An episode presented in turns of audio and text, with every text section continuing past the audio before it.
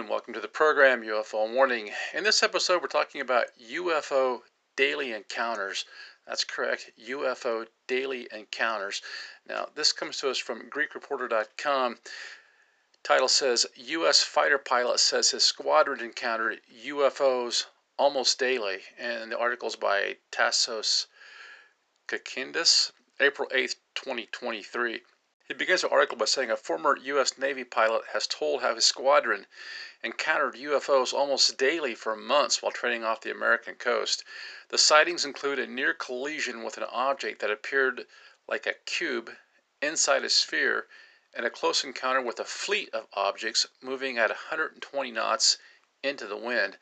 Lieutenant Ryan Graves, an F 18 Super Hornet pilot, is now leading an effort to encourage reporting of sightings and advocating for a scientific study of what the military calls unidentified aerial phenomena. Now, many of us have seen Ryan Graves. Uh, he did a podcast with Lex Fridman. He's done multiple uh, interviews, and you can see him on YouTube talking about his experience and sightings with these UFOs. A lot of interesting insight, uh, especially to listen to what he tells us that he saw and how things went down. It says Lieutenant Graves told the Telegraph how in 2014 his squadron, the VFA 11 Red Rippers, was based on the USS Theodore Roosevelt, a nuclear powered aircraft preparing for deployment to the Persian Gulf. The pilots trained in a sealed off block of airspace called W 72 off the coast of Virginia, where nothing else was allowed to fly. After the plane's radar was upgraded, pilots began picking up objects in the training area. Of course, 2014 you know, a lot of uh, improvements in technology were kind of coming on. You know, you had the first smartphones coming out in 2009, 2010. So there were big improvements being made, and that spilled right over into the military. It says after the plane's radar was upgraded, pilots began picking up objects in the training area. They were initially dismissed as radar errors, but then they flew closer and started seeing them on their FLIR system, which are infrared cameras that detect heat. It was almost as if the sun was shining a flashlight on the UAPs, said Lieutenant Graves. We would have them on a radar, and then we'd have have a FLIR. We'd fly by them as low as we could, trying to see them. That kind of shows you uh, right there that not only were they uh, coming across these things on their electrical equipment, but they were also making uh, eyewitness contact with them, seeing them, seeing them on the electronic equipment, plus seeing them with their own eyes. He says we were trying to figure out what the heck these things were. We were seeing them pretty much daily. We'd go out there and they'd be and they'd be out there in the morning. They'd be out there in the evening. These things were pretty much always out there. That would range from two to three of them to six or seven, he told the Telegraph. It seems as if these UFOs are monitoring monitoring the uh, Navy fighter pilots and the Navy uh, warships the same way that we might monitor uh, a a competitor or an adversary. Very strange. Goes on, he says, then the near collision happened when an object passed right between two jets with 50 feet within 50 feet of the lead aircraft. Lieutenant Graves said the pilot involved was shaken up after landing back on the carrier. He said, I almost hit one of those damn things, and we all knew what he was talking about, he said. It was completely stationary, and he described it as a dark gray or black cube inside of a clear sphere. Now, that doesn't sound like a drone to me. That doesn't sound like a piece of space trash. That doesn't sound like anything other than a, a legitimate UFO. And the fact that this guy almost hit it, had to be nerve wracking.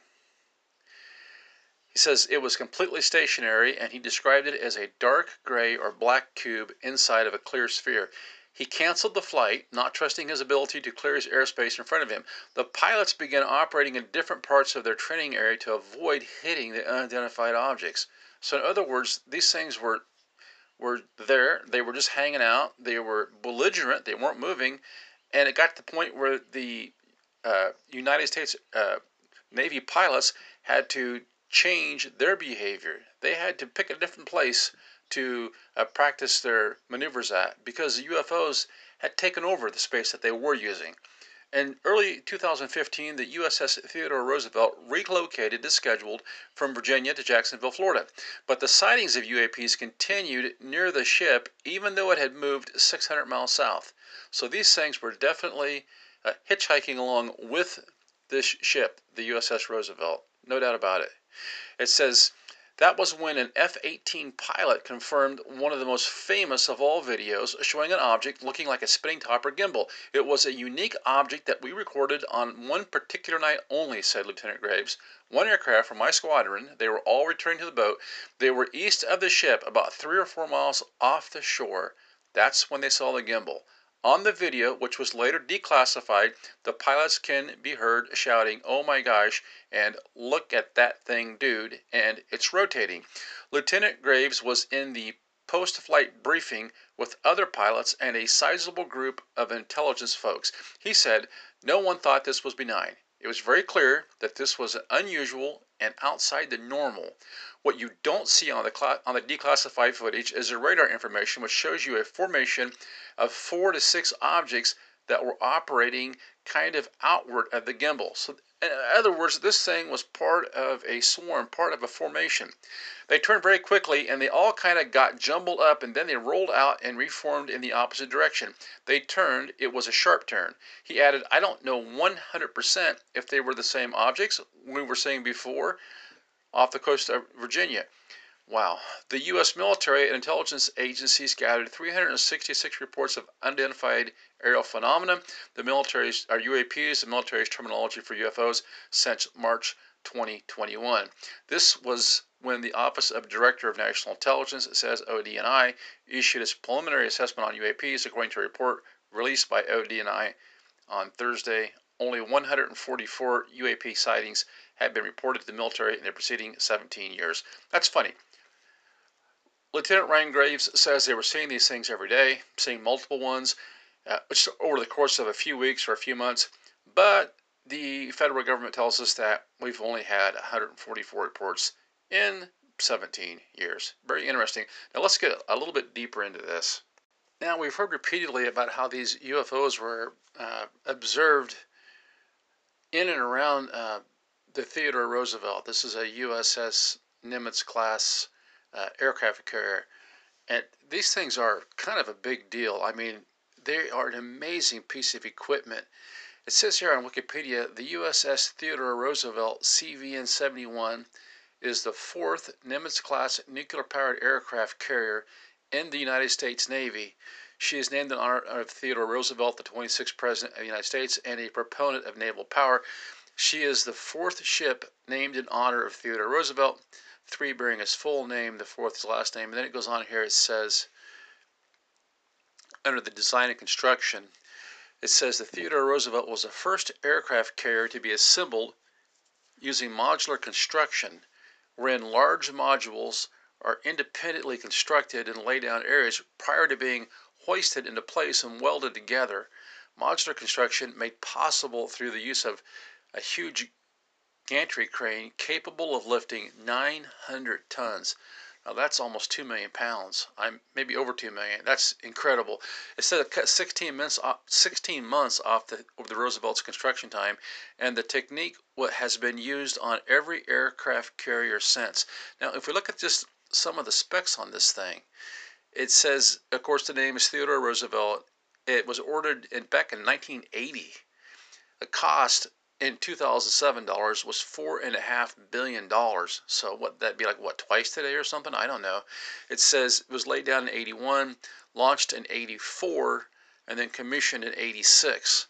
It's quite a project. It goes on and tells us that uh, this this thing is enormous. It has 104,600 long tons. So I mean, what, a couple million pounds? It says the length is 1,092 foot. That's like one fifth of a mile more. The water line's at 1,040 feet. Overall, overall beam is just 252 feet. The water line's 134 feet with the maximum navigational 37 feet. Then it goes into propulsion. The propulsion of this thing is Westinghouse 4 A4W nuclear reactors. So it has these nuclear reactors on the ship that produces the power to you know, propel the ship through the water and uh, provide all the power that it needs. Four steam turbines. Goes on. It says the speed on this thing is 30 knots or 56 uh, clicks an hour, 35 miles an hour. Imagine this big, you know, multi, the same weighs over 104,000 tons, moving through the water at 35 mile per hour. Now it has in quotations vague. I gotta wonder if this thing can't move a lot faster than that. This is it's just an incredible ship. It says range unlimited, but, but realistically 20 to 25 years. And says the endurance limited only by food and supplies. So this thing could just go out and stay out. The ship's company consists of 3,200 Navy men, and then 2,400 people are associated with the air wing.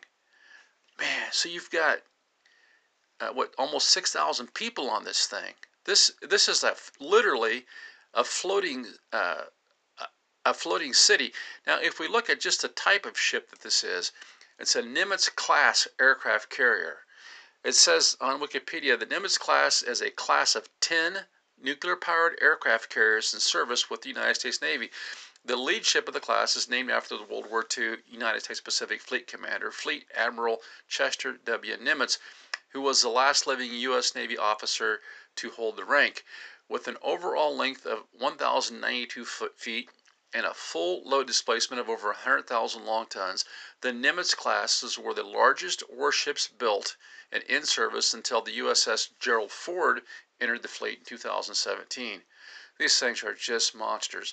It says that instead of the gas turbines or diesel electric systems used for propulsion on many modern warships, the carriers use two A4W pressurized water reactors. It's nuclear reactors. The reactors drive four propeller shafts and can produce a maximum speed of over 30 knots. So that's over 35 mile per hour. And I have to think maybe it's considerably more than that. And a maximum power of around 260,000 shaft horsepower. My goodness. As a result of nuclear power, the ships are capable of operating for over 20 years without refueling and are predicted to have a service life of over 50 years. They are categorized as nuclear powered aircraft carriers and are numbered with consecutive hull numbers between CV 68 and CV 77. Well, it might, thinking about how advanced these uh, aircraft carriers are, and you know, undoubtedly there's so much technology buried in these things that we don't know about. But just the massive size of these things moving across the ocean at at least 35 mile per hour, probably faster than that. You can begin to understand that if we were being observed by some uh, interdimensional entity or some uh, alien race from another planet or whatever, they would be extremely interested in this stuff. When you think about uh, the advanced uh, tech of these things and how impressive these aircraft carriers are, and then compare that to anything anybody else has. What China and this, Russia have compared to this, I'm sorry to tell you, it's a joke. And so, yes, if I was from another planet or from another dimension and I wanted to check out what was going on on planet Earth, one of the first things I would do would be to check out one of these aircraft carriers because this is the best of the best. This is what the, the human, this is a culmination of, of, of a battle machine built by the human race. I could 100% understand why these things would be in that area uh, day after day, observing this battle group, observing this massive aircraft carrier. I think some of these things have a four, four and a half acre flight deck on them this giant machine pushing through the ocean. No wonder these things were there. Now let's just go uh, take a look at another account of this. So I want to finish up the podcast by going back and looking at this article from LiveScience.com dated May 29th, 2019, written by Mindy Weisberger. Title says Fleet of UFOs followed U.S. aircraft Navy pilot says. These guys have been telling the same story all along. I mean, don't kid yourself. It says between 2014 and 2015, seasoned pilots in the U.S. Navy experienced a number of harrowing encounters with UFOs during training missions in the U.S. While pilots were mid flight, their aircraft cameras and radar detected seemingly impossible objects flying at hypersonic speeds at altitudes up to 30,000 feet. These mysterious UFOs did so with no visible means of propulsion, the New York Times reported on May 26. So, this is just like Lieutenant Graves said, this is a daily occurrence. They're having repeated encounters with these UFOs in the vicinity of this extremely advanced uh, United States aircraft carrier, the Roosevelt. As I just said, it's the it's the peak of technology for humankind as far as the development of a warship. And so we have to wonder why don't we have better pictures? It says, however, none of the pilots suggest that these perplexing UFOs represent an extraterrestrial inv- invasion, according to the Times, which previously wrote about the Navy pilots encountering UFOs in 2004. Look, none of these guys are going to call this thing an alien.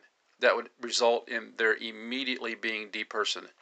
In total, six pilots who were stationed on the aircraft carrier USS Theodore Roosevelt between 2014 and 2015 told the Times about spotting UFOs during flights along the southeastern coast of the U.S., extending from Virginia to Florida.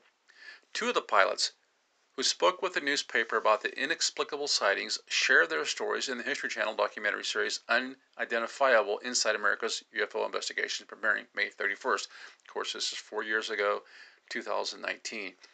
Video of two aerial encounters appear in the series showing clips of UFOs, one tiny white speck and one large blob.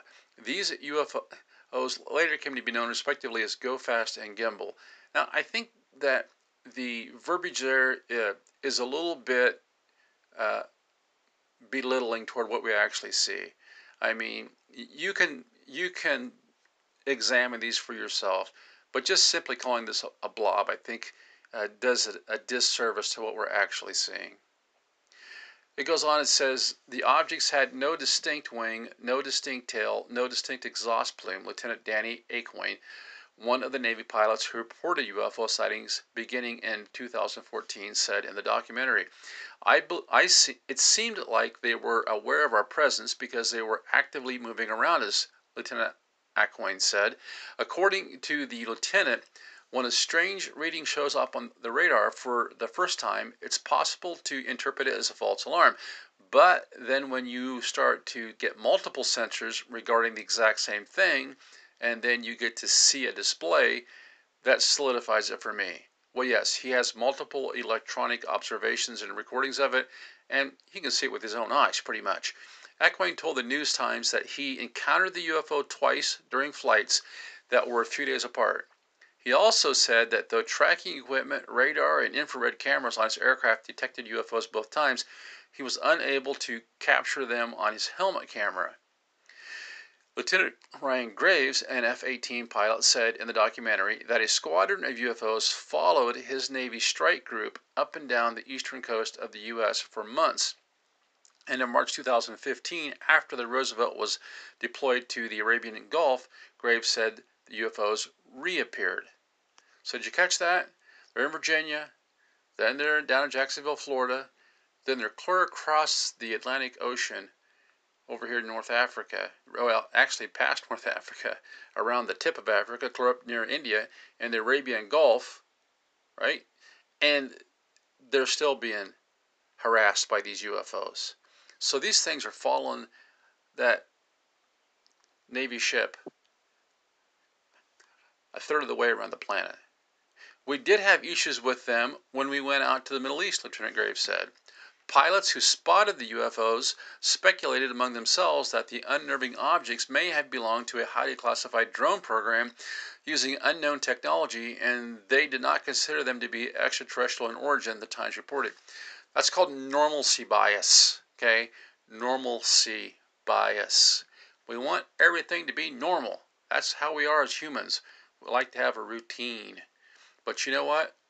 Normalcy bias can get you killed if you see warning signs, uh, say you're you see uh, a, a drunk driver coming across you in your lane and you don't respond because the normal thing is for that guy to stay on his side of the highway and you don't get out of the way, you could end up dead. Same thing all through life. We, as humans, for some reason, we always want to be biased toward the normal. We're always afraid of change. Well, sometimes change is bad, but we have to react to it before it becomes catastrophic. And you can kind of see the same thing happening here. These guys, they see these UFOs, they identify them as unidentifiable, but in their mind, they're working out all sorts of uh, reasons why these could be anything but extraterrestrial or interdimensional. Well, it's got to be the Chinese or the Russians, or maybe it's our own deep state just testing us. No, it doesn't. You know, what's it called? The law of parsimony? Occam's razor? The, the uh, simplest solution is usually the correct one or the easiest one. Sometimes that's true. And here, the simplest solution is we don't know what this thing is, but we can probably rule out some things that it's not. And it seems a lot easier, for me at least, to rule out that these are not man made than that they are man made. I mean, excuse me, we, we can rule out that these things are man made. It's a lot easier to do, to do that than it is to rule out that they are not man made, at least from my perspective. It says Lieutenant Graves and others are speaking out now because because what they saw raised concerns for them about their comrades in national security. Christopher Mellon, a former Deputy Assistant Secretary of Defense for Intelligence, told the History Channel. Now, this is a problem. I'm not going to get. I won't get into that in this podcast. But Christopher Mellon, you can look into him. Um, there seems to be some high strangeness there between him and Luis Elizondo and Tom DeLonge and that whole revolving door thing. I'll just leave it at that. In 2015, following the spate of UFO sightings, the U.S. Navy issued official guidelines for, pers- for personnel to report and investigate aerial objects. According to the Times, those Navy protocols were updated earlier this year. All data will be classified and will not be made available to the general public. Well, you know, that was 2019, and they were supposed to update everything. Now, we've had uh, Lieutenant Graves just came out here a couple days ago and said, oh, by the way, we were seeing these things daily daily back in 2014. Well, if they were seeing these UFOs daily back in 2014, I would expect to see three or 4,000 reports by now, almost 10 years later. But what are we being told? Oh, there's 144, there's 150. Most of them are explainable, probably space trash, probably drones. The same story that we were being given back in 2014, we're being given today. We haven't learned one more thing even though AARO or whatever says, oh, we're going to disclose this, we're going to disclose that, not seeing it. But I'm at least happy to see uh, former Navy pilot, Lieutenant uh, Ryan Graves come out and say, yes, we did see these things every day. Apparently, he's started some kind of organization uh, to report these things. Uh, hopefully, that'll work out for him. Uh, the more sunlight that we can get on this, the more dis- the more disinfectant that we can apply to this. Until next time, this is UFO Warning. Over and out.